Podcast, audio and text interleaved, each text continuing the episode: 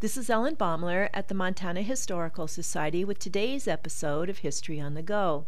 Pierre Wibaux, for whom the county and town of Wibaux are named, was born in Roubaix, France, to a distinguished family of textile manufacturers.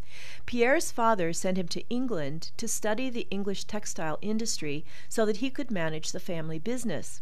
In England, Pierre heard stories of English relatives who had gone to the American West and made fortunes in cattle ranching. After two years, Pierre returned to France and informed his father that he would not take over the family business, but rather intended to go into ranching in America. He first went to Chicago to study cattle, and arrived at the settlement of Mingusville in eastern Montana near the North Dakota border in 1883. After the hard winter of 1886 87, with money borrowed from his father, Pierre bought up remnant herds of unfortunate ranchers. By the mid 1890s, his ranch was one of the largest cattle operations in the nation, running about 65,000 head of cattle.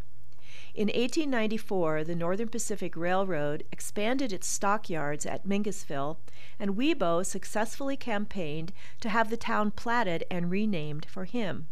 In addition to his ranch in Montana, Wibaux owned some 200,000 acres of land in Texas and a cattle ranch in North Dakota.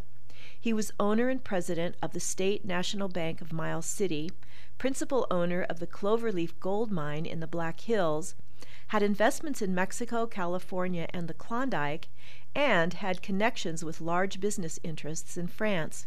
He spent his winters in Paris, where his son, born in 1885, was educated. After Wibaux died in Chicago in 1913, his wife and son returned permanently to France.